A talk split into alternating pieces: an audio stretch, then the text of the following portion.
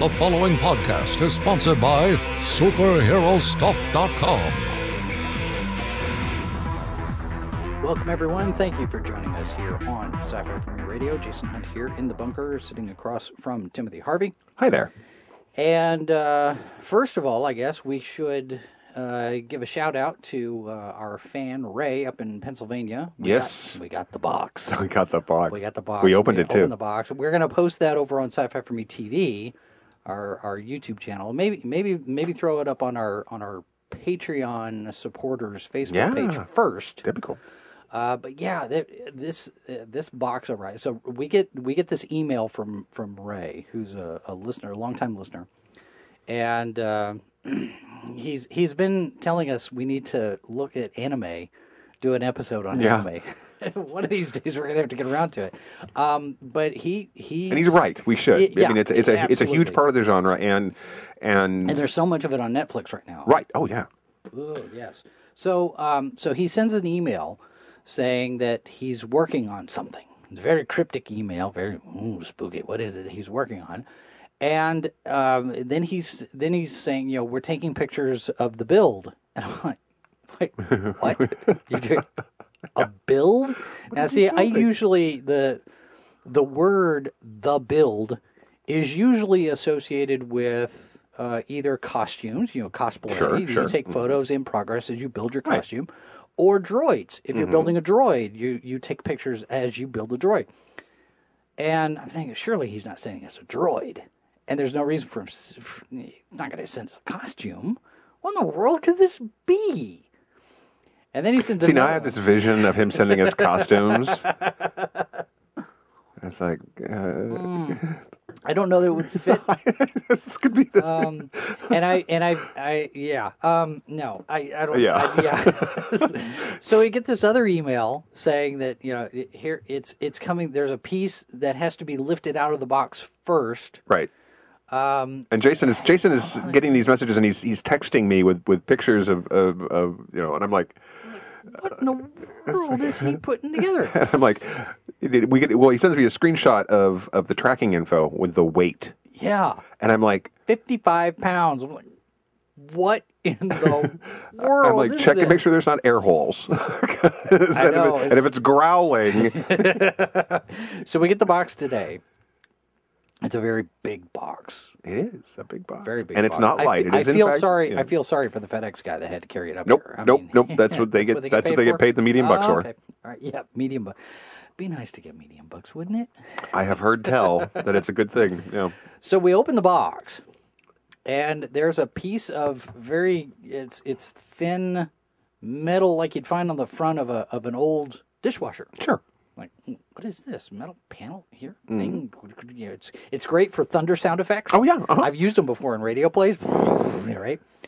Pull that out, and I was like, okay, this is this has got to be packing material. Set it aside, and we open this thing up, and this this it's. I, how would you describe it? It is okay. In in in in the simplest of terms, it's a sci-fi for me.com sign. Yes, it's Okay. our logo.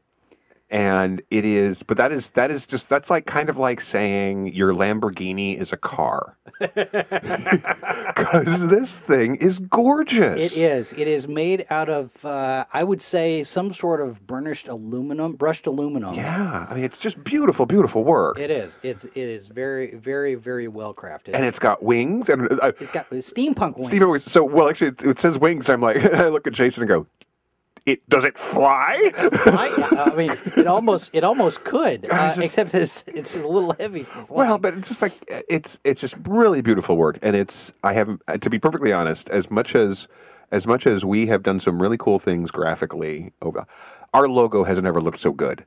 no, no, no, no. this no. is this, really this is, the the finest the finest thing. The finest accessory that this that we could ask for. This is beautiful, beautiful work. And it lights so- up. and it lights up. And it lights up.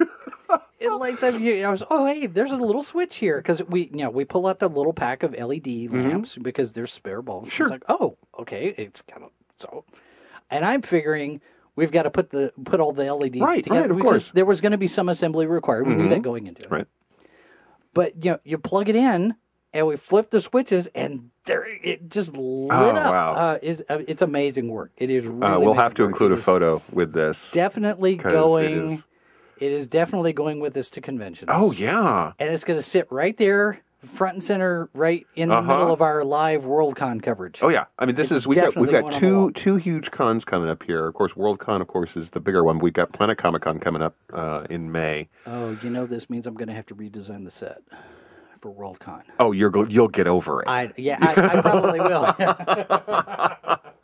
Uh, but yeah, no, this is just this is beautiful, beautiful work. Um, I am. I mean, it was. You know, we've we've got Star Wars coming out this week, and we got this opening out of the box. It really has. It's it's like Christmas. It is. and It is. and I got to tell you, um, uh, you may have gotten the impression over time that Jason and I are touch jaded, uh, perhaps a little cynical. Um, but uh, I got to tell you, big, big smiles. I mean, we were both just Well- looking at this, going, "This is so cool." well, and then and then the thought ran through my head, and I mentioned it to you, and, and you agreed with it. I can't quit now. Right, exactly. It's like, uh, you know, now now You know that you know that scene in, you know that scene with Al Pacino. fans, yeah. You know, every time I try to pull me back, me back in, yeah, yes. that's, that's that's right there. So said, yeah, you're going nowhere, buddy. uh, you know, it's not so bad. no, it's not. It's not. I tell- I tell you what. One of the, you know, you don't. it shows that we have fans that are fully invested in us. And we do, you know, and it's this kind of thing, you know, Ray building this. We've got uh, Tom and, and a few others supporting us over at Patreon. Mm-hmm. And uh, that's patreon.com slash sci-fi for me, by the way. Plug, plug. Uh, sure, why not? But it, it's, it's, it's, you, you know they're out there. You Well, know, look at the download numbers, Yeah. and you know, and since we've switched and we started hosting over at Patre- uh, over at uh, podcast.com Mm-hmm. on some of the shows, some of the numbers are actually better than they were when I'm looking at the Google feed numbers, Right. Because we've been told the Google feed numbers are cr- are just nothing, Yeah. right? So I'm I, we've got more people listening to us than We thought we did. we had statistics showing. yeah. And this is the kind of stuff when we get something like this that just kind of shows that our our our fans are pretty cool. Well, and, and you know, when you started this, you wanted to do something where you had, you know, you were doing this. You know, the sci-fi for me was not sci-fi for Jason. well, it was to no. some degree, but because it, always is, because because you're a fan too. Yeah. But it was it was sci-fi for me, which is the me in the broader sense of the of the of the fan. Mm-hmm. So um, the fact that the fan fans, one fan in particular, thank you again, this is so cool. Um, you know, gets it in a way that that. It's, that's what you wanted. You wanted, you know, you know, because you know the fans care about this stuff. You know the fans are engaged, and the fact that we actually we actually have somebody who we've managed to to engage with like this Yeah. is I'm And very proud. And he says he's going to be starting. He's going to be launching his own blog. yeah, Uh, I don't know what it's about, Mm-hmm. uh, but we when, when it's live, he's going to be sending us a link so we can so we can plug it a little bit. I, I think it's going to be, you know, the steampunk, Yeah. uh, the the build, the electronics builds and stuff. Because he said that apparently this is this is something that he likes to do. well, So I think that's I think that's what his blog is going to be about. So we will definitely uh, we Oh, will yeah. definitely plug that. Um, but you know, I got to thinking, and this is a dangerous thing for me to do. going to say, Yeah, what if we did? What if we opened up, since you know, sci-fi for me, right? Let's Mm-hmm. Right. let's let me be a writer, sure, and for our fan, we have we'll we'll do a column. We'll do a we'll we'll set up a way that if anybody wants to write an article about sure. something, we'll do we'll we'll do that. We'll start that in January. I like that. Okay, all right, we'll put that together. Mm-hmm. Um, okay, so tonight's topic. we get that we get that done first because you know we want to we want to acknowledge our fans first. Um, thank you, Ray. Yes, thank you very much. do. And it, it is really is It- beautiful, it is- beautiful work. It is gorgeous, and it's going to go. Um, it's not going in the bedroom. it's going to go somewhere. I don't know exactly where. Uh, it is definitely hitting the conventions with us. Oh, but yeah, in the that's so meantime, I don't. I- Now I got to figure out where to put it when it's not traveling. So. Oh, well.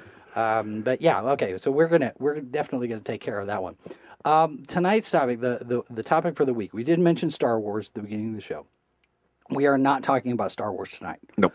because spoilers. Right. And we don't want to get into that territory yet. Mm-hmm. Uh, a lot of, I mean, the, the the reviews going into the opening weekend have so far been very positive. Yeah. Uh, fans, uh, people that we're connected to on Facebook who've seen it in either the early preview uh, earlier this week or they're seeing the first or second showings of it uh, opening weekend. Everybody so far is saying that this is amazing and brilliant and it's great and wonderful and uh, so much better than the prequels. So we're we're we have not seen it yet Right. um, because the the PR people here in town don't like us for whatever reason. So we're not invited to the press events. That's okay though. I'm willing to pay good money to see Star Wars Yeah. More than too. once. So So that's so that's on the agenda, Mm-hmm. but we're not going to talk about Star Wars for a while because of spoilers. We want to Mm-hmm. make sure that everybody's got a chance to go out and see it. But because I know people are waiting to see go see it like over the Christmas weekend with their family. yeah, right, right. Um, well, and schools let out this weekend. Right. So, you know, next week is the beginning of winter break, so there's going to be all sorts of people that are going to go see it then. Mm-hmm. Um, plus, but we are going to be posting reaction video. Mm-hmm. Uh, I've got we, we- people have said, you know, when they go and see it, they're going to be sending me video. They're going to record video, Right. and we're going to compile all of that and put it on our YouTube channel, which is uh, which is you know the Sci-Fi for Me TV uh, portion of our programming. So that's going to be up at some point over the weekend, uh, where people go, "Oh, this is so great!" But tonight's topic is uh, fueled by coffee. And As most of our topics as most actually of our are. topics are. And we're we're going to be talking about Syfy, the network, Right. not the genre. Well, the genre on the on the channel that started at the genre. Uh, Syfy has gotten very ambitious of late. And that is That's a good, Good, thing. yeah. Yes. Uh, this week we saw the premiere of The Expanse. yes. We got two episodes of The Expanse on the air, and there's four episodes available online. The third episode airs on the network on on Monday. Right. Sci- uh, it's up on the sci-fi uh, right, syfy.com. website. Yep. And we had a, a no commercials preview, first episode of The Magicians. Right. which aired this week, and uh, we get two episodes back to back on January 25th when it drops into its regular time slot. And we got a six-hour miniseries called Childhood's End, which was based off of book I understand by some guy named Clarke. Grandmaster of science fiction, Yes. Arthur C. 20, 2001, Arthur Yeah. C. Clarke. Rendezvous with Rama to Arthur C. Clarke. Yes. That guy. So all of that hit this week on Syfy. Yeah. That's that's that's a pretty solid slate. Well, and it's yeah, and it's it, it's uh, for for a network that that has c- clearly had trouble with its way for a while. Mm-hmm. The fact that they are they are doing this kind of thing and, and doing it as aggressively and as as boldly as they are. Um, because we we've talked a little bit about the fact that they brought back they had uh, you know a couple of a couple of very much evoking the '90s kind of science fiction shows. right with uh, Dark Matter Dark- yeah. and Killjoys. Right, which are which are fun ish. Um, Killjoys more so than Dark Matter. Uh, Dark Matter kind of felt a little, um, I don't know, erratic at times. But um, I, I, I enjoyed both of the both of the shows. Well, Dark Matter had the had the uh, ad, added component of having the, the mystery box wrapped around the plot Right, right. Um, with the with the amnesia. Well, and both of, but to, actually to, to to some degree both of them did. But um, I was like, okay, all right, well, you know, this is this is not a bad place to start with this, you know.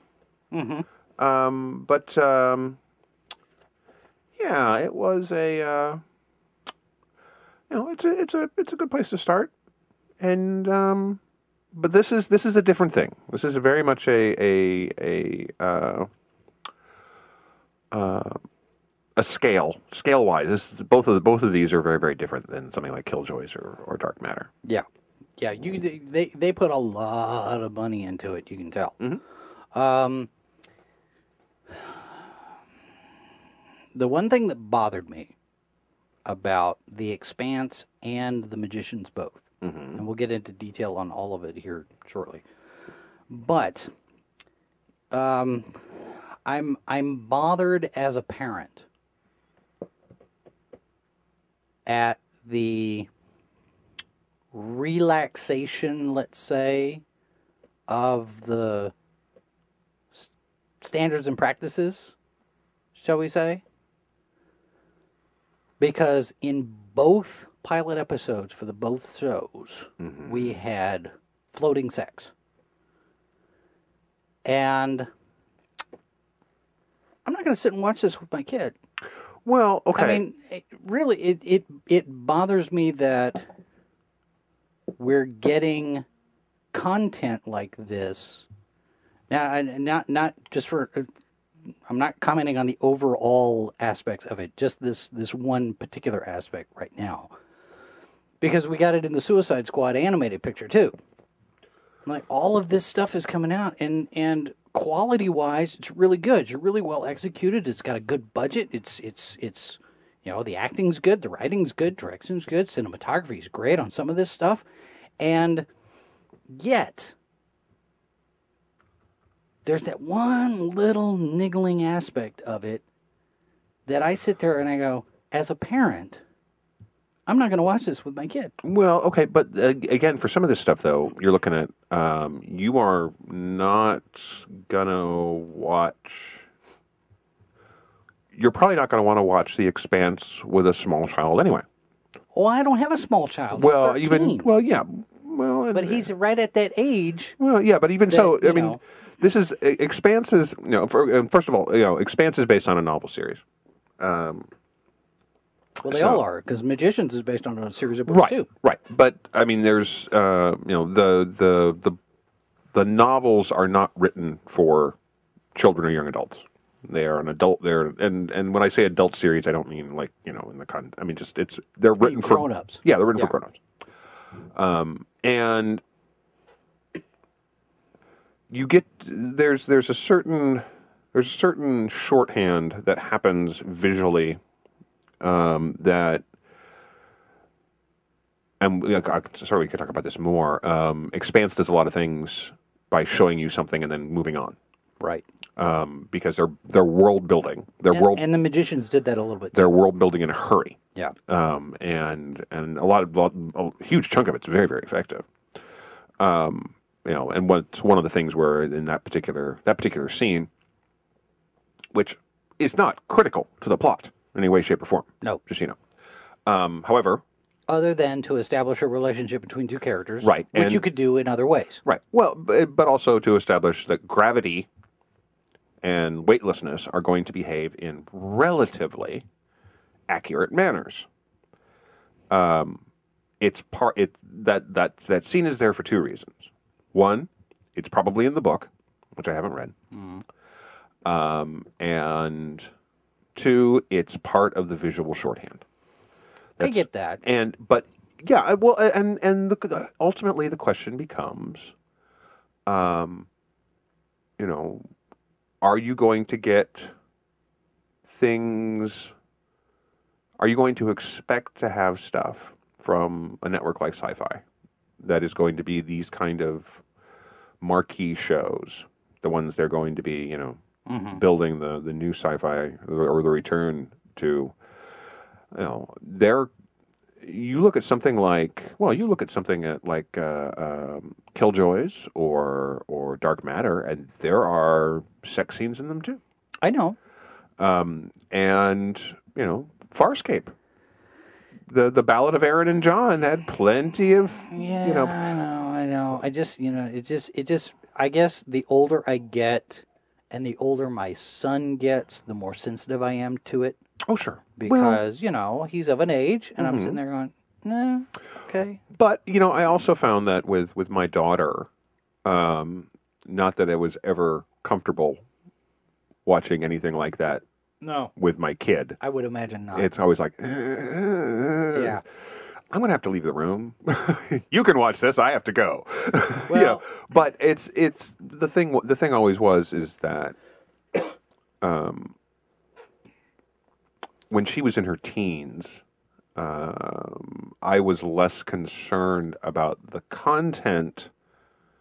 For that, I was more concerned about. I, I, and maybe I'm I'm less concerned about sexual content than I am about violent content Yeah. um, and and that's just you know that's a personal that's that's, that's me okay I'm, that's I'm I am less concerned about because because they're teenagers Yeah. and they've they they're talking about it a lot more than we're talking about it and we know what it's Uh, yeah. I you know Yeah. but um uh and I'm you know I was so I was and I was more concerned because because you know she is a daughter I was more concerned about you know how women are portrayed Mm-hmm. Um, You know, are there, you know, are there good female models in these stories? Right. Um, and when I say I mean role models, not model models. Um, uh, that should be obvious. Duh, I shouldn't have to say that. Um, but you know, and it's, you know, and she's found she's found you know plenty of characters in in various genres to to enjoy. But uh, um, yeah, so that it, I, I didn't I didn't quite that, but it's also different because you know yes you have a son and having having been a boy, having been a boy my whole life, um, I uh, um, yeah boys are boys are interesting creatures. Um, Well, and and being fully cognizant of the fact that my son listens to the show, uh huh. I'm actually going to give away one here uh, a second because while he was preteen, there were several times, especially during Back to the Future, um, when I developed uh, coughing fits quite a bit during that during those those movies because my biggest concern at that point was the language hmm right. because I don't want my kid talking like that. Right. yeah, and I don't sure. want him to pick him up, pick it up because he saw it in a movie. Mm-hmm. Now he's old enough that he knows better. He'd better know better. That you know, I mean, I have the soap ready. Uh, I don't, I don't want him to, but he knows now to to control himself to the point he doesn't talk like that. Right, and, I, and I and I feel that I can loosen that up a little bit. But now I've got other concerns. right yeah things no, that I can watch I- with him or and not. i get that and i think that i think that it it's it becomes any anytime you're thinking about what you're going to watch with your with your kids at various ages um, you do have to be aware of the content of the material I, you know something like something like the expanse is if nothing else pg-13 um, and At the very least, and I don't. As someone who, and of course, you know, we we're we're we've got a we've got a sister site called horrorforme.com where we have there'll be plenty of sex and violence because that's horror. Um, but um, the you always have to be you have always have to be aware of the content of what you're watching. Right. and and where it fits into your own personal tastes and your own, and the personal taste of what you want to what you are willing to or comfortable with watching with your kid or your spouse or significant other or your parents. Oh yeah, um, you know so yeah, um, there's it, and it's always it's always an interesting balancing act because there's no one size fits all. Um, you know, you mentioned Suicide Squad. Um, I didn't necessarily have a problem with that aspect of Suicide Squad. I had more of a problem with. Uh, I just didn't see the point of that particular animated film. Um, I mean, I, you know, I, I, I watched Yeah. it; it was fine, Yeah. but I didn't. It also didn't, you know, I Well, it was there because the Suicide Squad was in had just been announced, Yeah, and they right. do the animated picture because it's got Batman in it, No, of and course. you know everything. Everything Now has with to have more Batman. Now with more Batman. Yeah. Um, and and so you know, I don't. It just you know, I don't. I don't know. It just flavor flavor your to your individual taste. Yeah. Right, and and be, Yeah. and be be aware of the content that you're you know you're consuming. Um, it is And this after school special is brought to you by superherostuff.com. Well, and you know, I think let's let, let's let's be fair to the the creators here. Um, they are going to tell the story they want to tell, um, and um, we have a limited amount of time to establish relationships, to establish, um, you know, when you're world building on the level of the expanse is world building, and they are throwing a lot at you very quickly in that first episode, and they are not pausing to explain it. Oh no, And it, it which is fast. Awesome, actually, I really enjoyed it. I had to watch the episode twice, and that's a good thing. I, I I love it when I love it when people do that. I love it when they trust the audience and and they give you stuff. Um, And, this is something we've talked about before, where Oh, sure. networks have gotten out of the habit of Mm-hmm. assuming the audience is intelligent enough to follow a story. right, and I'm It's, it's good to see that that's coming back a little bit. Oh yeah, well, and I think that I, I think they, they made some very smart choices in adapting the material. Um, from what I hear, because I have not read the books, although I have asked for them for Christmas, um, because I've heard so many, I've heard good things about them well before the show. Right. Um, but now I'm like, hmm, I want to see the depths because, of course, anytime you're adapting novel to screen, you lose something because the words you can put on the page translate into visuals. Right. And there's always and and that's not necessarily a bad thing. I mean, it's it's a different medium. You you would you know. Um, and there are pro- Well, and there the are pros and cons to that. The audience always imagines it such a way Right. that when you put it on film, Mm-hmm. when you put it on screen, and it's not what they imagined, Sure. then you run the risk of getting blowback. I mean, if if they ever, ever, ever get the Honor Harrington books to screen, I know they're not going to be able to use Ashley Judd for Honor Harrington, but Right. she's always been the one that I've pictured playing Honor Harrington. Ah, sure. Okay. I don't know why. There you go. Except, no, that's fine. I mean, she's too short. You know, Angelina Jolie is probably the the taller version that Hmm. you could see, but I've always seen Ashley Judd in that part, and I don't know why. It just, it just that's you know from the book covers Right. Mm-hmm. and the descriptions in the in the I, I don't know. Well, and, and, and we already know, uh, based on on some of the stuff that I've seen, some of the characters visually do not look at all like they look in the book. Thomas Jane's character uh, is way too good looking compared to how he's described in the book. Um, but uh, there's also a, a element of the film noir, beaten down, um, you know, moderately corrupt Yeah, you know, half mm, half not caring about anything, mostly not caring about anything. I know how that is. Um, and so, but I mean, but it's, so it's it, it it's dealing with adult themes. Mm-hmm. Um, So I mean, I think to to to I mean, you could put the Expanse in black and white, maybe in I some think- some pieces of it. I think that there are some things you could do that are, are it's there's there's three different kinds of stories being told here. I think um, so far because I've watched I've watched the first three episodes, Right. And I've got re- uh, there'll be a review coming of the first two um, because they haven't not aired the third and the fourth one on network yet, and I will wait on those. Uh, but I will be uh, uh, discussing the first two. Um, and you so because you're you're basic. You have a political thriller. You have a a noirish detective thriller, and then you have a space opera. Yeah, And um, there is, of course, all these stories intertwine, and they they're all part of a larger picture. But what's really impressive about the show, um, what I'm really really uh, interested in, is the fact that they do so much of their storytelling visually. Um, where again, it's that stuff that's just it, it's just there. yeah. Uh, they're not explaining to you in you know graphic detail.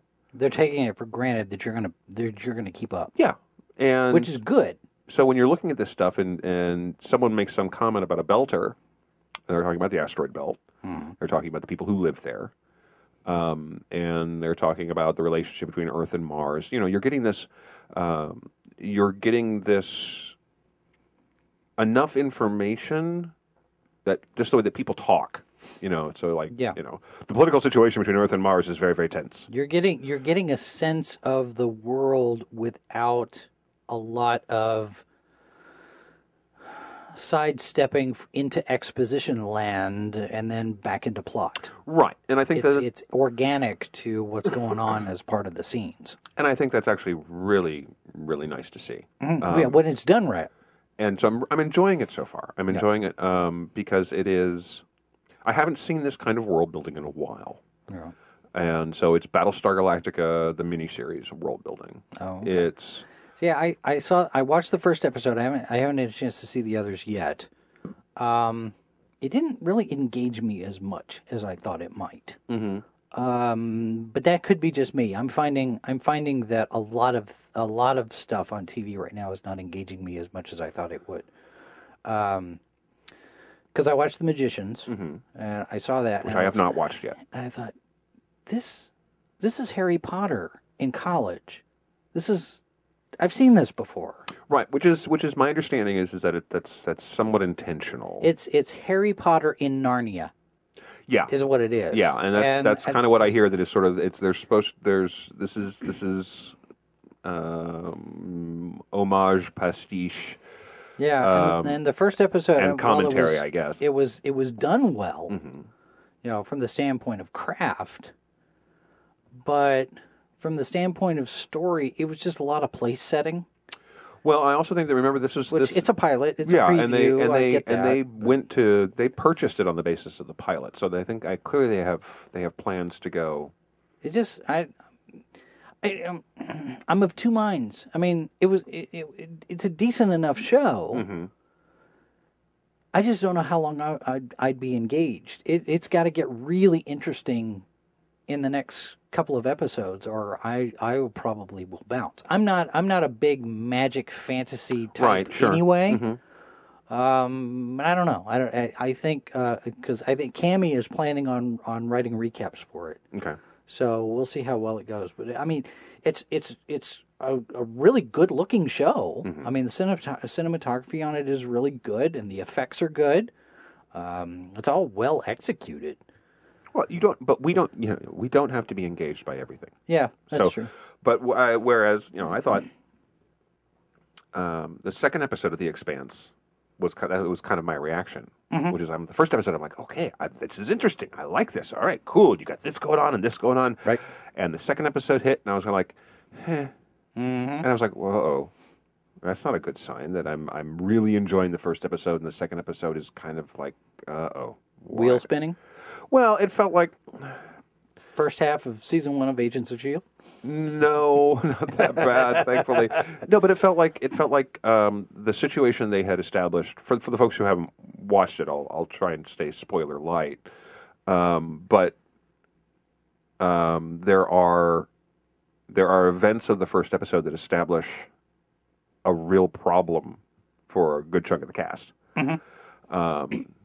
You're talking about the thing with the thing. Right. Yes. Um, uh, spoilers. Uh, basically, uh, you know, a ship a ship gets blown up, and people have to survive in a in a in a much smaller ship that is not meant to be stuck out. Yeah, that's that's not a small spoiler there. Yeah, Tim. well, well, well, you know, there's a lot more going on. That's all. You know, we're still in the first episode. I mean, we haven't even we haven't even got into the uh, to the to the deeper things that are happening here. Um, but address your emails to Exactly. Timothy Harvey, h2o at sci-fi4me.com. they've already aired the second episode, folks. Catch up. It's But- been a week. Yeah, exactly. Well, but it's also um, uh, so they have to deal with the situation. They have to deal with the fact that that you know they are they are a, not necessarily adrift, but you know there are problems. And Right. and one of the things that works about the show is that physics tends to operate in a way that is Not like Man of Steel. physics.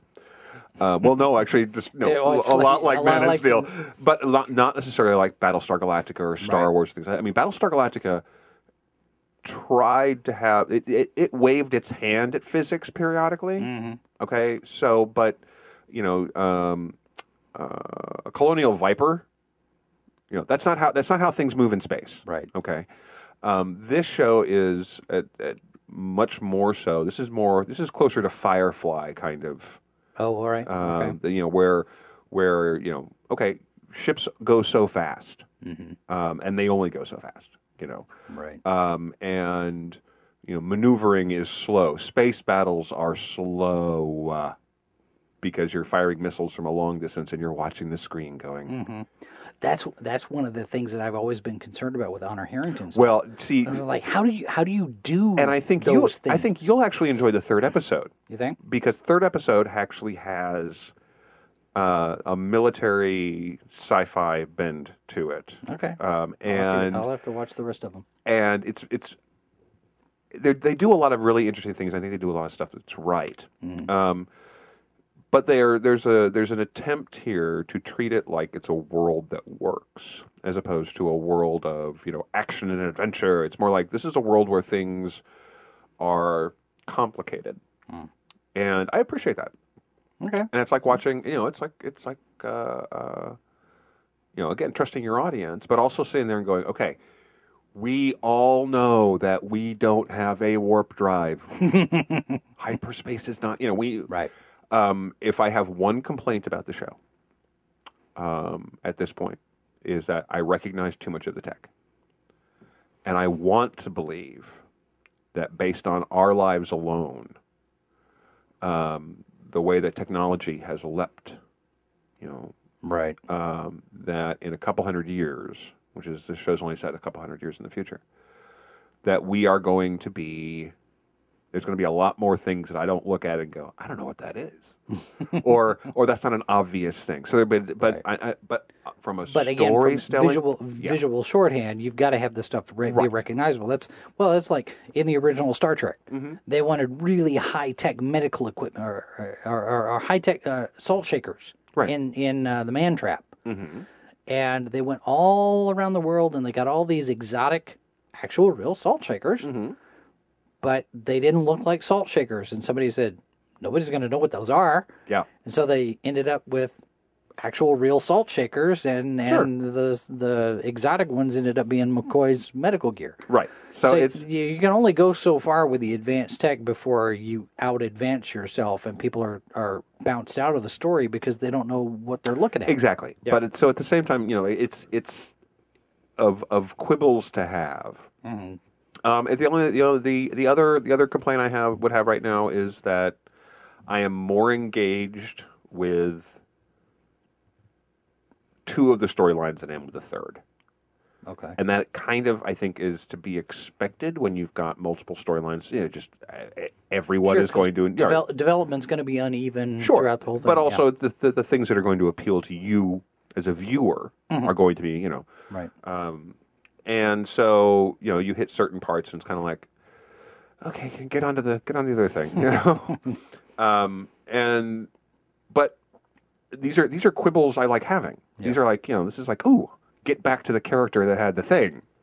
And there's if there's three and two thirds of them are engaging me the way I'm like okay this is a good sign. So so far um, I'm I'm pleased. I am pleased. It's got some real promise. Okay. Well, getting back to the thing, going going to the next thing, get on to the next thing. Uh, we are going to do that after the break. We're going to talk about childhood's end. Bum bum bum.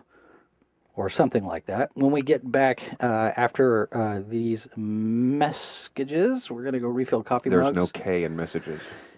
It was a G. It was a hard G. Is that what that was? Yeah, messages. Okay. Yeah, that's how Popeye would say it, right? Messages. I am what I am, and I'm gonna go get coffee, and we're gonna be right back. You're listening to H2O on Sci Fi for Me Radio. Where can you get Age of Ultron stuff? SuperheroStuff.com. Where can you get Justice League stuff? SuperheroStuff.com. Where can you get Doctor Who stuff? SuperheroStuff.com. Where can you get Daredevil stuff? SuperheroStuff.com. New items being added all the time. Get your superhero stuff at superherostuff.com. Plus, the Hero Box is back. $70 worth of superhero stuff for only 49 bucks. Superherostuff.com, where heroes shop. There are plenty of places to get your genre news. We get that. Which is why we go visit those places for you. And then we bring it all back here so it's all in one handy little place. Sci Fi for Me is your one stop shop for everything genre comic books, video games, TV, movies, the latest best selling novels. Join us as we delve into the many story universes over a nice cup of coffee. We've got everything you need, all in one place. Sci Fi for Me.com, your portal to the science fiction multiverse. Whoa, where'd you get that shirt? Bought it at the convention last week. It's an atomic cotton design. Atomic Cotton. Yep, they got T-shirt designs from sci-fi, horror, cult films. All the shirts were really unique and fun. I had to get one. I gotta wait for another convention though. Nope, atomiccotton.com. I ordered a shirt. Shipping was super fast. Atomic Cotton, where Erica and Zach combine their passion for art and film to create wearable art. All original, made with a love for the genre. Coming to a convention near you very soon, or find them on the web at atomiccotton.com. Atomic Cotton, shirts and art for fans by fans. Podcasting is our superpower. This is Sci Fi for Me Radio. Back on H2O, Jason Hunt here along with Timothy Harvey. Hello. And uh, now we're going to get to our main event the three night Childhood's End. Yeah. Based on the novel by Arthur C. Clarke, Mm-hmm. who wrote this other book, or two, or three. You may have heard of him. He's got this title that's uh, that's attached to his name, Grand Master. Well, and also Sir. Yes, Arthur Sir C. Arthur. C. Clarke. So the book, Childhood's End, it is uh, originally uh, originally published in 1953. It is a story of aliens visiting the Earth to prepare humanity for the next step. These uh, these aliens are called the Overlords because they don't they don't actually call themselves that. This is a label that gets attached to them uh, early in the book, and they just say, "Okay, that's what you're going to call us." And the original premise of the book, uh, they meet with uh, the leader of the United Nations, the Secretary General, Ricky Stormgren, Yeah. from is he Denmark or from where is he from? He's from somewhere over there, Denmark or Norway or you know, that that region of the world. And he's an older gentleman, uh, and and does not. Well, I don't. How much of this can we spoil in the book? We're going to spoil the book for you. How much can you spoil of a book that is over 50 years old? But there's a lot of people that watch Childhood's End on Syfy that have not read the book.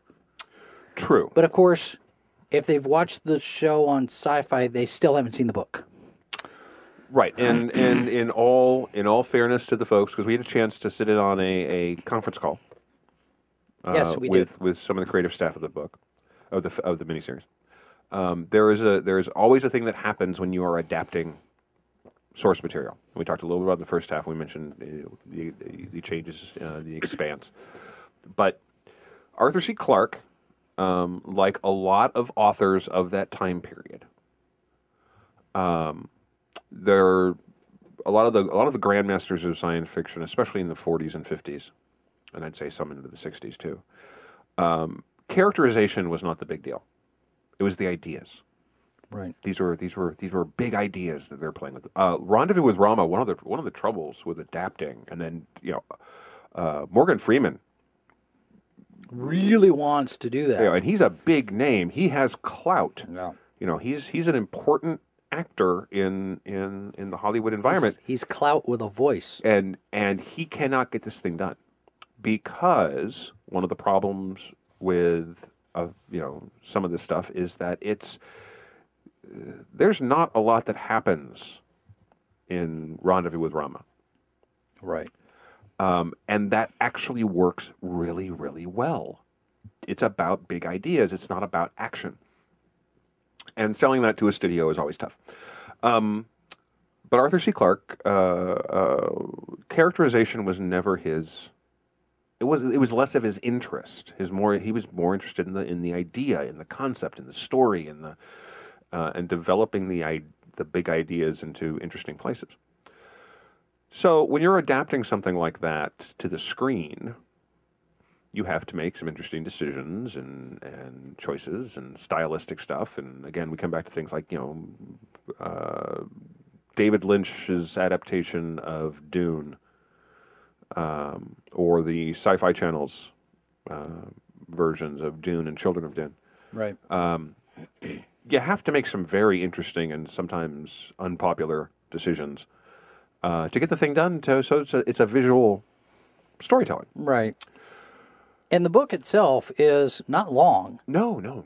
and it covers a period of say about uh, I'd say sixty or seventy years total, um, because we have their the arrival of the aliens in a setup scene with characters that we never see again in the rest of the book, Right. and and the scene those scenes we never saw in the in the movie, Right.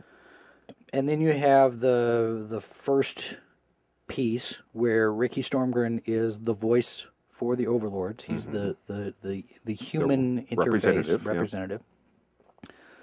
And this is the part where uh, we establish the Freedom League and uh, Alexander Wainwright, and they're all coming in, and there's the, the the back and forth about well, are they are they our saviors or masters or they're helping you know world peace and end of disease and all of these things you know all of these great things that they're doing for us and helping us and blah, blah, blah, blah, and at the end of this piece is when Karellen looks uh, says says to Ricky Storm because they never see each other Right.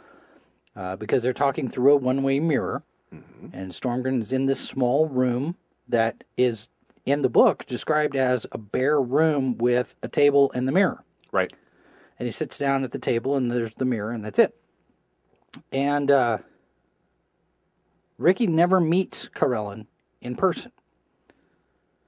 I don't think. Does he? No No. Well, he does not. never sees him. And at the end of this first piece, this part one, as it were, Karellen says it's going to be 50 years before we reveal ourselves to mankind, as far as stepping out of our ship so people can see what we look like. right. 50 years. After 50 years, the golden age of man. Because we're gonna we're gonna give all we're gonna give humanity all of these tools to fix all of their problems, clean up the atmosphere, clean up the environment, in war, in poverty, in disease, all of this stuff, in hunger, world peace, kumbaya, buy the world of coke. and then at the end of this 50 years is when Karellen steps out of his ship and they see that he is actually a devil. He Wings. looks. he looks like He the. looks like our devil. perception of the devil. and so now we've got interaction following George Gregson and his wife Jean and his son Jeff. And let's see, what was the daughter? Was there a, is there a daughter's name? Um, I'd have to go back and look, but um, Jean's brother, mm-hmm. I think, is the one Jan or Jan. Maybe it's pronounced Jan. He's the one that ends up sneaking aboard the ship mm-hmm. and traveling to the world of mm-hmm. the overlords in the Karina system. Not a guy named Milo. Right. There, there's a, there's a lot of stuff in here, but basically toward the end of this golden age of man, uh, people start to realize we're, humanity is never going into space. Right.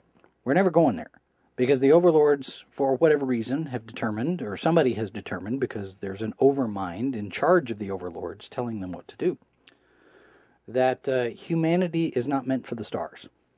We are not going to see uh, space because there is an evolution at work where the children are going to become this next this next level of existence. Mm-hmm. And that's the last part of the book where the children evolve and leave. Childhood's end. I mean, it literally is childhood's end because the children become this something other than human. And humanity dies out. And Jan, when he comes back from Karina, from the Karina system, is the only is the last human left on Earth, the last man on the planet. Right. And he, we document the end of the planet. It's it's a very down ending for a book. Well, it's interesting. Uh, I think there's a there's a sense of hope in the fact that we've become something new. We've we've we've moved on to the next stage of existence. We've become something part of something greater. Um, but yes, by default, uh, it's we've left behind. Well, see, because Star Trek: The Motion Picture did that same thing. You know, with a with an evolution, with our next a, a glimpse into our next Sure. stage of of existence, and it wasn't that dark. Well, but no, but it course, also humanity didn't end, but still, right. Well, the, the, you're also looking at a level of scale. I Um, suppose. and also the fact that the characters in um, in Star Trek: The Motion Picture are adults. There's a a real there's an emotional quotient where it's the children because the children have become something different. The children have become something alien Right. and we we find ourselves replaced by our children to some degree anyway. And there's it's just it's, this is this is it's a, it's a matter of scale, you know. Um, and so it's it's and you also have to bear in mind, you know, you have to think about when when Clarke was writing this in the world that he had just lived through. So we we're coming out of World War II. Right. Um, we've had the the rise of the the Soviet bloc The beginning of the Cold War. the Cold War. Um, he has just looked at a significant chunk of the world essentially just being horrible. Um, and a certain amount of, you know what? Mankind is not going to be able to fix this on its own because we're awful. Yeah. Um, but if someone does come along to save us, what does that mean? Um, and would we be us when Yeah, we're done and- being saved? And what happens after that? Um, and so it's some really, again, really interesting thought experiments. Really interesting Mm-hmm. uh, uh, playing with the ideas of what make what it means to be human and what it means to to well, lose. and plus the, the the idea of what it would do to mankind's faith. You know, the belief in God. Oh yeah, well, uh, and all of that. Well, you know, if you if you can affected. if you can see and touch and and and you know call God on the phone, um, you know what is it the what's the old Douglas Adams bit about uh, uh, you know proof denying faith because if you know you have to if you have, if you could prove something exists then you don't have faith that exists you've got proof that it exists Right. and God probably vanishes in a puff of logic um, you know it's if you could, you know, it, it it would be very very interesting to see what would happen, and that's a, that's a that's been some some interesting uh, subject matter for a lot of science fiction writers is is what happens when the aliens get here, because it does impact that because for for many faiths, um, you know, well, um, do the aliens get saved? Do they have their own Jesus? Do they have their own, you know, whatever, whatever, you know, Savior God? Do they, you know, Right. it's so it's, it's it's stuff you can explore, um, but it's it's there's some really interesting ideas, and it is it is a sad-ish kind of novel with a um, with what is I think some people can can look at it and find it uh, a certain amount of uplifting to it because we become something bigger and, and greater than ourselves. It's a story that says that we have the potential to be more than we are, Right. but Yeah. yeah, It will the what it, the cost. yeah. Maybe- Did, did this get a Hugo? I think it did, I didn't believe it? it, did. All I right, so that's that's one that we can check off our list before Worldcon. But I think that I think that it is certainly um, it's a challenging it's a challenging story to tell because it takes you to some potentially uncomfortable places. And I can see that there are places in the book that, for a modern audience, you know, the context Mm-hmm. Oh, would sure. have to would have to change. I just I don't know that I would take Ricky Stormgren and make him basically you CW'd him. I mean, you made him uh, a, the, Yes. you know the young, attractive Midwest farmer guy Right.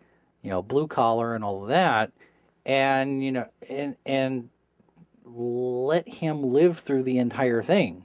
Okay, so the so the miniseries has a couple of things that are very very different. There's a time condensing thing that happens here. Yeah, instead of fifty years, it's fifteen. and um, and yes, our, our our Ricky becomes a Missouri Farmer. farmer, um, and we have those here in Missouri. Mm-hmm. Um, we are we are in we are in the the. Uh, It didn't look like Missouri where they shot it though.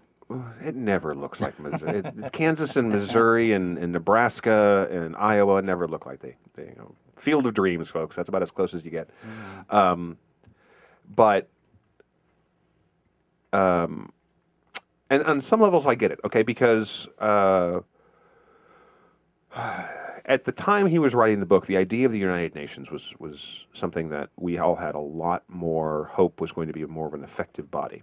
The United Nations is an interesting idea that doesn't have a lot of teeth. Well, and it doesn't survive the introduction of people to it. Well, like like a lot like a lot of interesting ideas. Once you know people people are terrible, and and once you once you put these things together Yep. with interesting ideas, things things are. I mean, they're you know if you if you want to on paper, communism looks great, but you Except can't, except that except that people don't people don't uh, uh, act that way. Right. Um, and uh, so it's if the United Nations was as many people had envisioned it to be. Um, I think I think the United Nations kind of found kind kind of ran into the same problem that the League of Nations ran into, um, which is uh, you ha- everybody has to buy in. Everybody has everybody has to, to, to give it the weight that such a you know a world body right.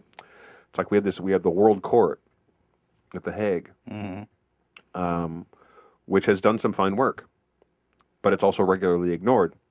Right. Um, so it becomes this thing where you know, okay, hey, we've got these world representatives; they're all there, and half the planet doesn't pay attention to them. Um, and so, so in the 1950s, though, the idea of what the United Nations could be, the nations united, Right. Someone speak, you know, the the secretaries of, of the United Nations would speak for the planet. Um, it's harder to do that now. It's harder to do that and feel, you know, some of the we've had some really amazing, um, almost inspiring in some cases over the past in my lifetime folks for the UN. But the idea that you would have one of these people speak for the world, um, or speak to the world uh, as representative of an alien power would just be a really hard sell, I think, for modern audiences. It wouldn't it, for the folks for. I think it'd be hard, uh, just a hard sell for people to watch it and feel like this would happen See, in our world. And I would I, I agree with you on that, but I think I think the show missed an opportunity in making Ricky younger.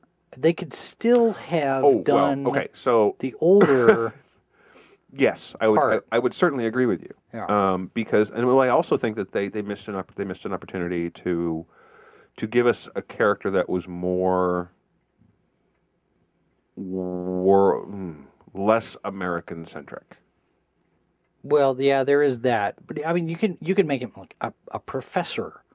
Oh yeah, no, or, well, but or, a, or a or a priest. well, an older, or, oh yeah, know, certainly or- an older or character, Yeah, a- an, an older character with. I, I think But see, this is this this goes back to it's Hollywood, so it has to be pretty. Well, it's Hollywood has to be pretty. It's it's for an American audience, therefore it must be set in America because we don't know what to do with we don't know what to do with other countries. Well, even even being an American, you know, make him from Boston, you know, or or somebody, you know, or or the Well, or the see- or the or the East Coast or somebody. But everybody knows the heartland is where the real Americans are. R- well, okay, fine. Make him an, make him a- make him an older guy. And I would and yeah, And see, no, that I- was I that was the biggest agree. thing when I'm I'm watching this. I'm thinking, Ricky should be older because Well- part of part of what makes the book work for me.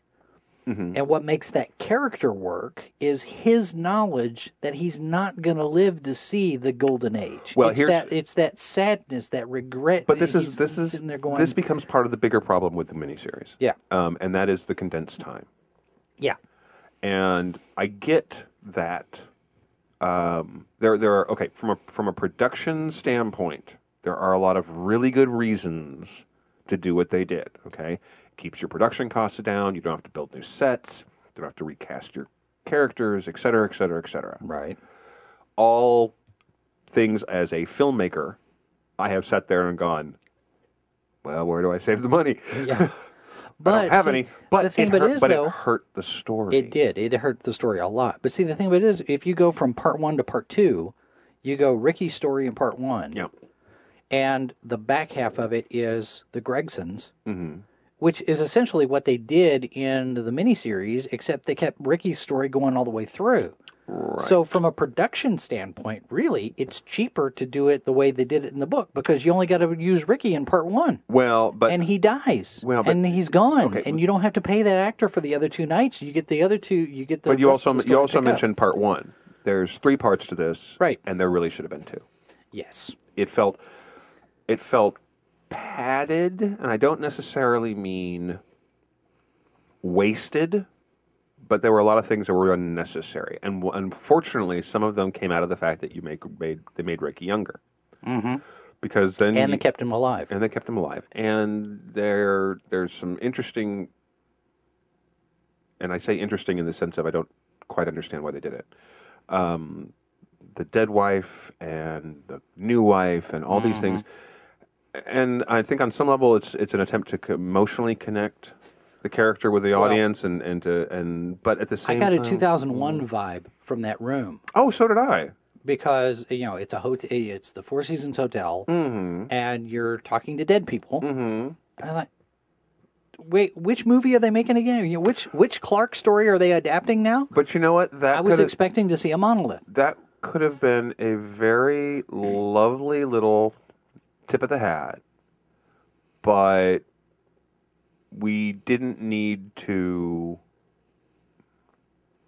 We didn't need to have the kind of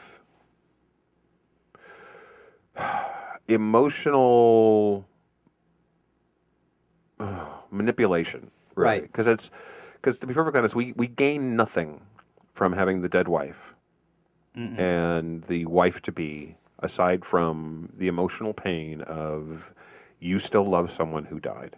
Yeah, and what does that do for the story? How does that serve the story? Right. And It doesn't. And also there's a certain amount of of I think uh, disingenuousness there because anyone who has ever loved someone who is a dead spouse knows they still love the dead spouse. Right. I mean, that's just we. You know that. I mean, you you you're if, if you don't know that, you're lying to yourselves. I'm Or sorry. in some cases, the dead child. exactly. Yeah, same kind of thing. So you have. So I mean, it- so it, it felt a little. It, it felt a little manipulative. Mm-hmm. Um, and I get to some degree why I mean, you you were you were able to with with with those characters to look at some of these things with a sense of continuity of character. Okay. Right. But at the same time, you miss out on the fact that yes, you have a character who is not going to see the golden age. Um, and then you have characters which which is actually echoed later in both the book and the and the miniseries, where you realize that somebody else isn't going to get to see the golden age either, and that's the overlords. Right. They don't get they don't get to be a part of what happens. To, They just they're they're they're they're tending the garden. right. They They're don't just the ones who who who make it happen. They don't get to participate at all in in their own golden age. Right. So they don't they don't they don't get to ascend. They don't get to become the next stage. They are an evolutionary dead end. No, that's Stargate. Well, that too. um, where do you think Stargate got it? Um, so it's Well, the other thing too about the the other thing that bothered me about the room, Mm-hmm. In the book, it's blank, right. Yeah. which I think helps play into the anonymity of the overlords becomes a problem. We never see them. How do we know who they are? How can we trust them? Da, da, da. It adds to that paranoia that isn't. We don't.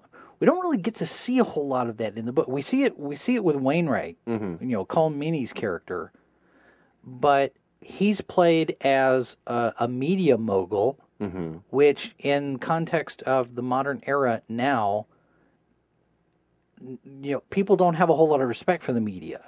So I think it kind of it, it kind of diminishes him as a character, his motivations as a character, because of the context in which they put him. Because there's- in the book, he's mm. an academic. Well, but there's there's there's I think I think I get it, but I also don't get it because what happens here is that we have we have a mixed we have a mixed feeling about the media because we have media personalities that are In general, though, people don't trust the media. I mean, that's a very that's painting with a very broad that, brush. okay, that is painting with a very broad brush. But for you, for you know, um, there are the kind of media personalities out there which which are shaping politics and culture and things like that. Um, and but you know who they aren't? The publisher. And that was the weird disconnect for me is that the, he's he's the guy who runs the media conglomerate. Right. Okay. All right. So, um, and we have a few media conglomerates in this day and age. Um, some of them, by the virtue of the fact that they're politically involved, or they're or they have their own you know little editorial things or whatever, we know their names. But there are also huge chunks, and of course we we know some of their names because it's it's important in terms of you know genre stuff Yeah. to know their names. But most people don't know the names of a lot of the folks who run these companies. So the fact that you know it wouldn't be this like you know, and I'm the publisher of so you know, I'm I'm the owner. uh, You know, Right. How many people know Bill McGoldrick's name? yeah. Okay, so if this if this was the '80s, you might know Ted Turner, mm-hmm. um, but it's not the '80s, Right. You know, and if uh, you might know, you know, the again, there's there's some folks you might know, but at the same time, you know, the, when it comes for these kind of characters, you're more likely to sit there and go a Rush Limbaugh or a Bill O'Reilly, or things like that. These are big media personalities in their areas, right? Chris Matthews. Exactly. Yeah. Um, that's not quite what we got out of this character. We kind of got this this merged kind of thing that you, that you don't see. It's not really a recognizable feeling. The the media magnate as as media personality is not really something we have a lot of. Right. So it felt a little weird, but it also becomes this.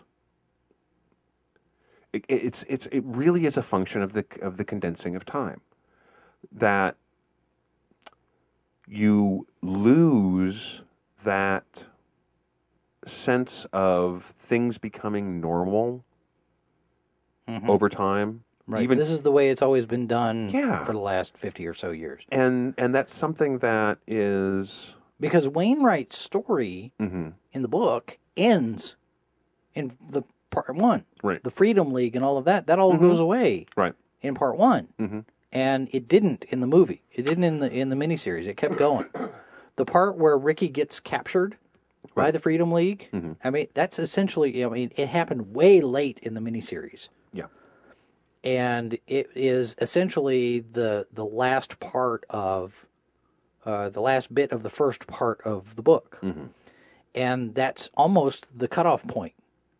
Right. where after this, the Freedom League really doesn't have anything left, and they go away, Right.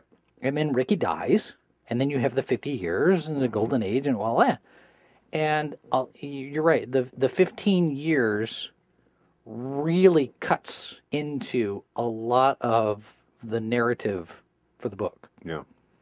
in a bad way, in, in, in, a, negative way. Uh, it impacts the miniseries.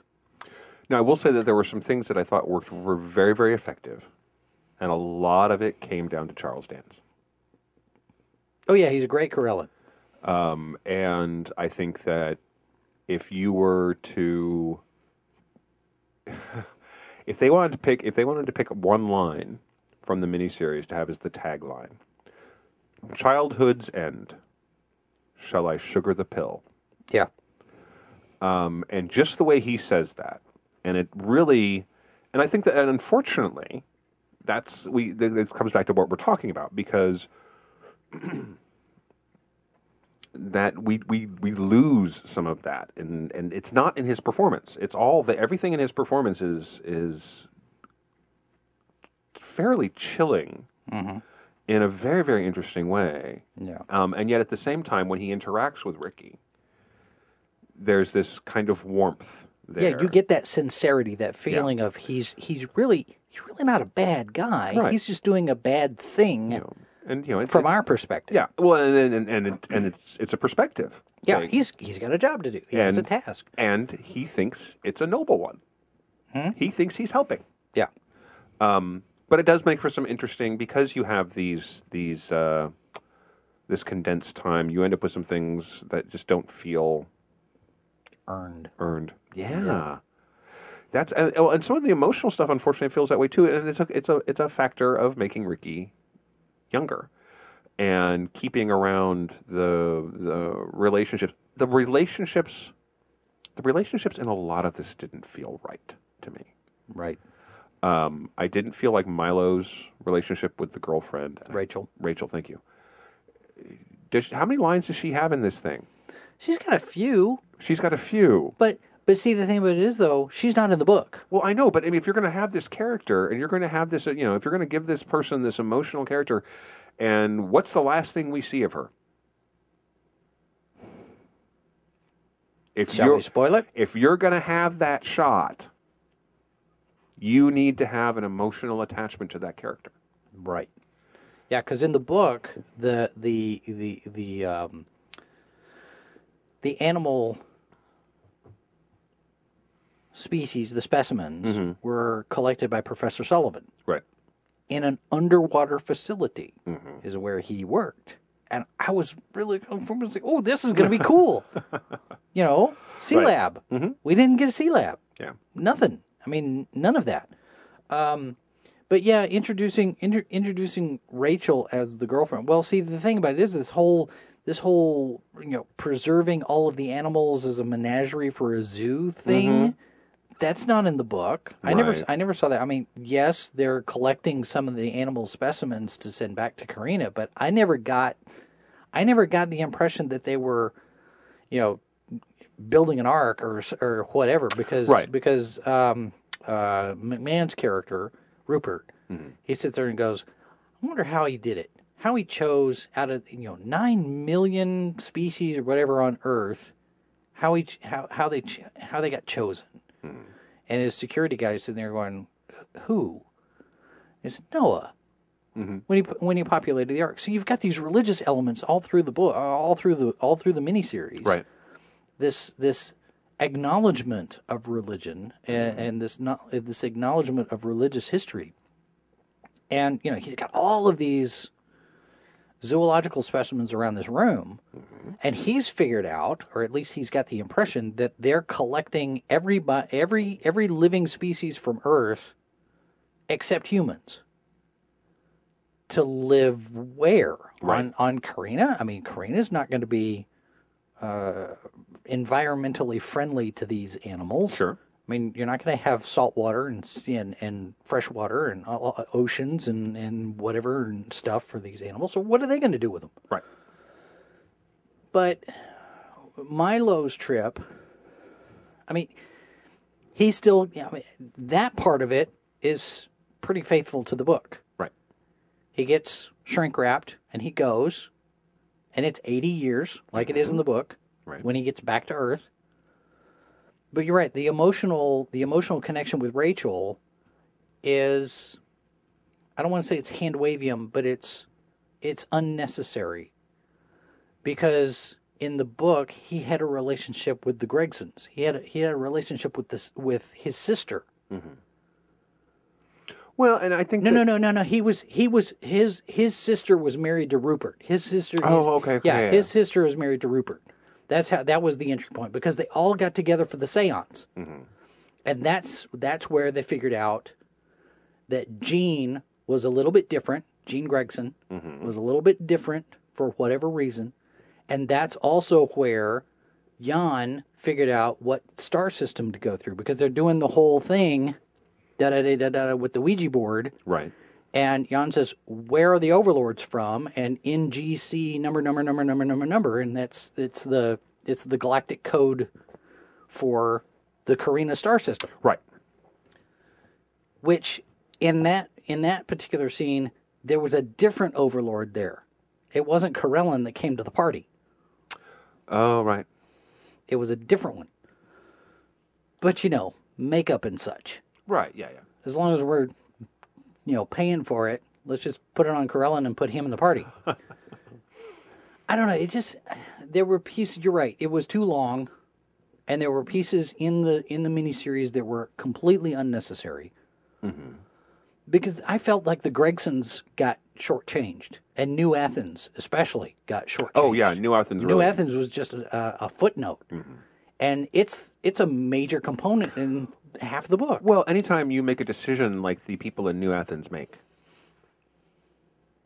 It's not going to take 15 years. Right. Yep. And I think that See, and the reason why Gregson went there George Gregson took his family there was because he's an artist. Mm-hmm. Right. He's in theater. He's, he's in he's in performance art, and culturally we're dead everywhere else, and they go to New Athens because hey, they have theater there, Right. And that's where they go. because because one of the things that that, that I think the book was much more effective at, uh, I just did, I just uh, it didn't it didn't play out enough for me. That the death of creativity. Yeah, none of that real. I The mean, it's, it's a it's a side it's a side conversation in one scene, and then it just goes away. and I think that it's, and I don't, you know, again, it's it is such it is such a hard hard thing to adapt a novel to film in any case. Okay, it doesn't matter what it is, and it's a hard thing to do when you've got big ideas. Right.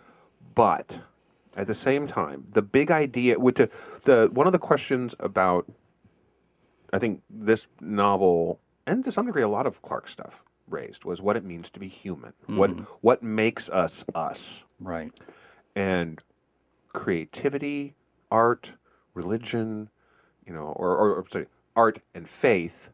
Um, le- take it, take away the religion part. You know, leave leave the faith. Well, the need to explore Yeah, the need. Well, yeah, and the need, the need to understand curiosity. uh, Yeah. curiosity. To, you lose those things, and, and are we still human? You know, but then then we just you know we. I don't. Becoming just the thinking ape is not necessarily what we want to go with. I think that you know you you you look at this stuff and and you fa- these are big questions to ask. What makes us us? Mm-hmm. And there's a decision that you know again spoiler for a book that's over 50 years old but the folks in new athens when they realize what is happening they have no interest in going on Right. they make a colle- it's essentially a collective suicide Yep. With a nuclear bomb, yeah which I didn't see a nuclear bomb in in this one. no but We, it, d- we saw a, a countdown clock. but to get the idea of a of a of the last place where creativity is or the last and and to realize that there will be no more children Yep. that we're done Now, now we got the no more children part, but we didn't get any. We didn't get as much as we needed for the the creativity is dead part. Right. Well, and I think that to some degree we missed. We, we ended up from from the point from the point where shall I sugar the pill, is where I actually expected it. Mm-hmm. I expected that moment Tim to look at it and goes, "You are the last generation. You know, there the, there there will be one more generation of humanity." Well, see, and that's there were several places where Karellen is about to reveal something to Ricky, Right. who's supposed to be dead at this point. And we cut to somebody else. Mm-hmm. We cut to Ellie coming out of the house, or, or something, you know, the dog, or the people out the Right. out the, at the thing, and then Ricky comes out from wherever, you know, from the barn or wherever, after Karellen's told him whatever it is he's told him. And then he lies to the woman right. he loves. Wait, wait. Over and over again. what Karellen had to say is a pivotal part of the book, Mm-hmm. and you just skipped it. Well, because then she asks him how he is, and he goes, "I'm fine." Yeah. And it's like, No, "Oh, wait. no, you're not. Wait, no, you're supposed to be dead at this point, Yeah. Ricky. Well, well, so- see, and then the whole thing with the with the with Peralta, uh, uh, uh, with uh, with the girl, with Mm-hmm. uh, with the religious, the, the counselor, right. all of that that that whole thing was completely fabricated out of whole cloth. Right. She's not in the book. That whole storyline's not in the book. Although I found her storyline to be interesting. I did too. I thought it was. I, I thought it was. I thought it was a good addition to the to the story Mm-hmm. overall. And honestly, what I would have liked to have seen is a lot less Ricky More her. and more her, because I think that they there's some interesting questions being raised there and some very human behavior, um, and for good and for ill. because her mother when when the overlords arrive her mother loses her faith in god and kills herself Mm-hmm. And this has a this has a definite impact on her child, yeah um, whose own religious beliefs are um, shaky now Yeah, but there's there's a core a core religious belief, and Mm-hmm. we've talked about this a little bit. It's it's science fiction. Science fiction and religion don't always go hand in hand, um, and sometimes they're done really really well, and sometimes they're not. But um, Peretta, that's the character. Thank name. um, I mean, I'm I'm still waiting for a really good uh, uh, canticle canticle for Leibowitz movie. um, I'll probably keep waiting for a Yeah, good probably, canticle for Leibowitz probably. movie. Yeah. but it's an important part of human culture, and it's important. I think I think it was a really interesting place for them when the, when you're going to add something to this story to explore that. And this is the kind of thing that that if Arthur C. Clarke was writing it today, that's the kind of thing he would have probably played with a little more than he did in the novel. Sure. Well, and and and I can say having having adapted a difficult piece of prose mm-hmm. for film, Right. as as I've done with with Randolph Carter when we produced that short film. Sure. The, the it is it is a balancing act to stay faithful to the source material and still create something that works in the visual medium. Mm-hmm. However, Yeah. you could take that too far and i think that i think this production did that now i i, I found myself at one point i was thinking you know if this had been a Syfy original miniseries Right. it would be perfectly fine Um. Okay. Yeah. Yeah. Yeah. because it would have been original it would have been something new it wouldn't have been based on anything it was just this brand new thing they're telling this story okay fine the the the the racial memory working backwards that's in the book the reason that the reason that Karellen looks like our devil is because we remember him from the future Mm-hmm. that's in the book Uh, that's that's a that's a cool idea Right. We haven't seen anything like that since the finale of Star Trek: The Next Generation. True. It's going backwards. Right. It's going. It's it's backwards in time while we go forwards in mm-hmm. time. Same kind of thing here, and that's not in the miniseries. There's no reason why. Wait, well, because they talk about him, you know, the way he looks, mm-hmm. and you know, described as the devils and whatever, but they attribute it to the the overlords being here, having been here before, Right. and they weren't Well. we, we remember the future. That's that's the idea presented in the book. And then to call the planet Gehenna, I mean they didn't pronounce it that way, but um, it's, really, that's just a little, on the nose? Little on the nose, yes. I think I think okay, it's I, I think ultimately where it where it fails for me is two places. One, it's too long, and secondly, the time frame just doesn't work. Right. Because even if you even if you have the same characters, you keep working through the whole thing. Um, humanity lives longer, or whatever, hand wavy. Um, Fifty years is two generations ish. Okay, that's a su- you, that's a sugaring the pill.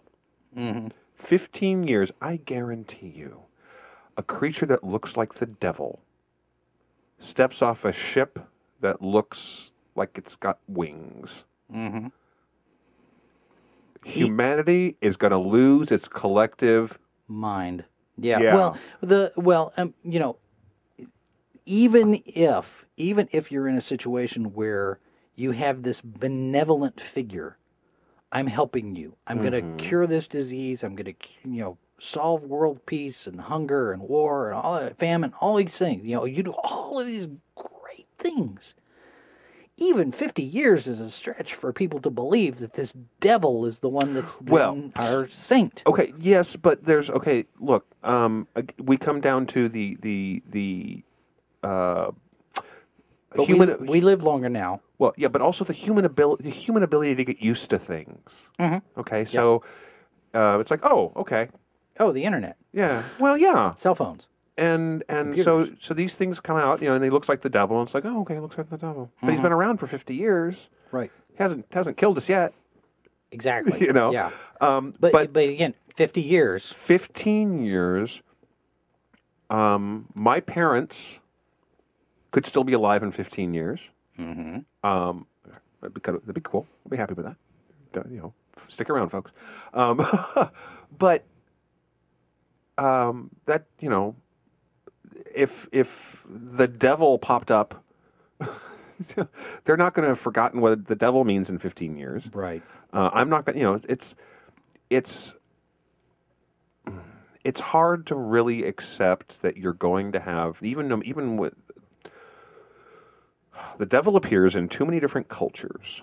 The idea of a devil, hmm. whether it's you know, and, and, and it doesn't matter what it doesn't matter what culture or which faith. There's a trickster god. There's the there's the liar. There's the decep- deceiver. There's the you know The whatever evil one, the evil yes. one, and it comes in different shapes and sizes, and and and you know, but there's always, not always, but on a lot of them, there's the deal. Christianity, of course, has got the deal, the deal with the devil. That's a big one. Mm-hmm. It's like, okay, so you know, here's, I tell you what, if you give me this, Yeah. I'll give you Well, the devil and Daniel Webster, a devil and well, well, which is even mentioned in the book, in Clarke's well, book. or just you know the, the legend of the legend of of Faustus, mm-hmm. where of course you know I or if wow there's, there's you can't get around it. You have to get you have to get a little religious with this. Go back to the Bible. You know Jesus at the crucifixion, where the, where the devil comes to him and says, "Hey, Yeah. I will give you." Or the temptation out in the desert. Yeah, yeah. I will give four- I will- 40 days. I will give you all of this. Yeah. If you so it's well, Job, the story of Job. yes. You know, okay. devil, the devil is still saying, "Hey," you and know, that's I- and that's yeah. Mm-hmm. why and that's why it matters that the overlords look like demons. right. right? So, um, because there's an emotional content there, there's a cultural content. So, the idea that in 15 years, um, that mankind would be would not lose its collective mind, Yeah, that you would not have someone who at that particular point would say, "Nuke it, nuke it now." it's the only way to be sure. There is, I think that is both an incredibly optimistic view of us. Um, I mean, that'd be nice. Well, if we could leave if we could leave that sort of thing behind but it's i don't think it's realistic i don't Yeah. think And, it- if Wainwright had still been around at that point in the story, he would have been the one doing it. He would have been the one, the one saying it. oh god yeah yeah yeah oh, and he would have been on every single channel that he owns, all of the networks everywhere on 500 channels of cable saying it. And I think that's one of the reasons why the the other the other part, you know, when I, you know, I sit there and say, you know, as an if it was a Syfy original piece, it would have been mm-hmm. fine. During part two, is when it started, and uh, increasingly more frequently during part three, I found myself going, "This wasn't in the book. right This wasn't in the book. The book didn't do it. This wasn't in the book." And it kept popping me out right because I'm expecting to see Arthur C. Clarke's Childhood's End, right and I didn't see Arthur C. Clarke's No, it's- Childhood's End. it's it's unfortunate because i think that they, they did a lot I of saw, things I saw this guy Graham's Childhood's End. right and and you know again it's it's a tough tough thing to to do this kind of adaptation and it's a tough tough thing to kind of do this kind of big idea stuff Yeah. Um, you know, I remember watching 2001 and just being in awe, and then watching 2010, and it's a very faithful adap- adapt- adaptation of the of, to, of 2010, mm-hmm. and completely different, completely different movies tonally. Oh, sure. Right. Well, Um, because 2001 is based on a short story. I mean, there wasn't a 2001 book Right. until Clarke wrote it when he wrote the movie Right. Um, but with Kubrick. Yeah. But so I watched the film. I watched both those films back to back with my ex-wife when we were in our early 20s. And she had never seen either film. We watched it with her dad. And she was really kind of bored during 2001. And 2010 was all right. And she and now she's she's since is a is a, you know, someone out of their 20s um, you know, she certainly appreciates the the quality of 2001, and, and you know, she's a science fiction fan too. Yeah. um But you you you're playing with big ideas and and and making you know adapting things and and and trying to get this stuff out in the right way. And again, adapting H.P. Lovecraft. This is hard stuff to do, and you make interesting choices. And I think that if this get if this gets people to read the book, to go back and pick up a book that's over fifty years old, um, great. Um, I think it is. I think there were a lot of people watching it who hadn't read the book, just from just from reading the Twitter. Oh, sure, and I think that, and that's okay. I mean, it, hopefully, it gets them to read the book. And I think it also becomes this thing where where any exposure for some of these folks, you know, you, you have so many ri- writers now in in the genre fields that they know the current crop of writers, um, and they don't maybe not have read Clarke or Asimov or Heinlein or Niven or you know, um, a McCaff- dozen, twenty Yeah. dozen, uh, many many dozens of, Brad- of really Bradbury, fantastic Levine. uh, uh, writers that are just you know that are, are that have died or or Mm-hmm. are just not the they're not the marquee writers. Yeah, they're not the flavor of the month. Yeah. Um, and and getting a chance to, to expose someone to some of that stuff. I mean, I dread both exciting and dreading the thought of someone ever making Stranger in a Strange Land as a film. Oh, yeah. Okay. Or um, a uh, or Footfall. Mm-hmm. I want them to make a footfall movie so bad. That'd be such a great film. That'd be that, that'd be the alien invasion film to sit there and go. You thought you, you thought you guys had an alien invasion film, Right. Um, Well, Amazon doing The Man in the High Castle. yeah, I mean the thought that, that some of this stuff is actually you know getting made at all, Yeah. and the and the changes that they had to make to make to Man in the High Castle, um, significant changes from the book, and it's fairly faithful. Yeah. But it's kind of like it's kind of like adapting anything by Dick anyway. Well, I mean- Blade Blade Runner. Exactly. Yeah. Um, so it becomes this. It, it's it's a it's a weird tightrope, and so I give them credit. I give them a lot of credit. Um, you know, actors and the production team and the writers and the directors on on this for what they set out to do. Um, and I hope that people enjoy it and and you know um, go back and look at the look at the novels and, and go back and look at Clarke stuff in any in any event. Yeah. You know, if you haven't if you haven't, if you haven't read Rendezvous with Rama, go read that book. It is it is smart people science fiction. It But you got to pay attention. You got to pay attention. Um, and I'm dying to see a really, really high quality version of that film, and it would have to be on something like Syfy Channel or Netflix or something, because it is not going to play in the movie theater Right.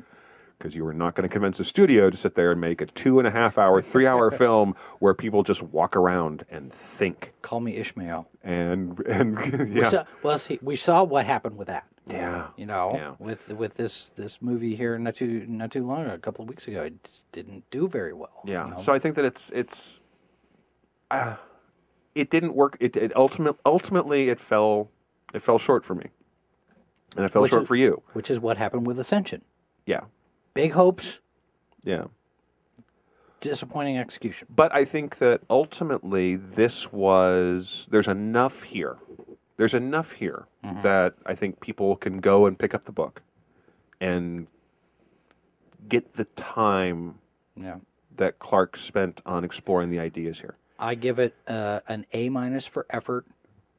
I give it a C plus B minus for execution. Um, I will definitely give it an A for effort. I will say probably a. I'll give it a B minus for two reasons. One, I think that um, the addition, some of the some of the added material, especially the the stuff on religion, I thought was interesting, um, and I think it was I think it was intelligent an intelligent addition. Um, and Charles Dance Yeah. and I would, but I think that uh, I would really, really like a shorter, sadder. And Yeah. it, it, that's that's that's the other thing. It's like I, I should I should have felt sadder watching this, and I should there there was an emotional feeling that I think that they they went some emotional choices that were not the ones that I wanted. Yeah. Eh. You, you know, you know what's not shorter? This podcast. This episode. Well, Yeah, you know, we had things to talk but about. yeah, we had we had yeah big ideas. So, and- sorry, folks. and uh, and and big heavy metal uh, lit up I know. logos. I, mean, it's so That's cool. so cool. Yes.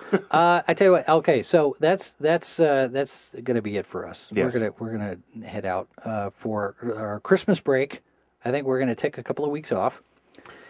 Spend some time We'll with see. family, We'll and, Yeah. and there's And, uh, Christmas, and there's a there's a New. Year's thing and, there. and a programming note when when we pick up the show again in January, Mm-hmm.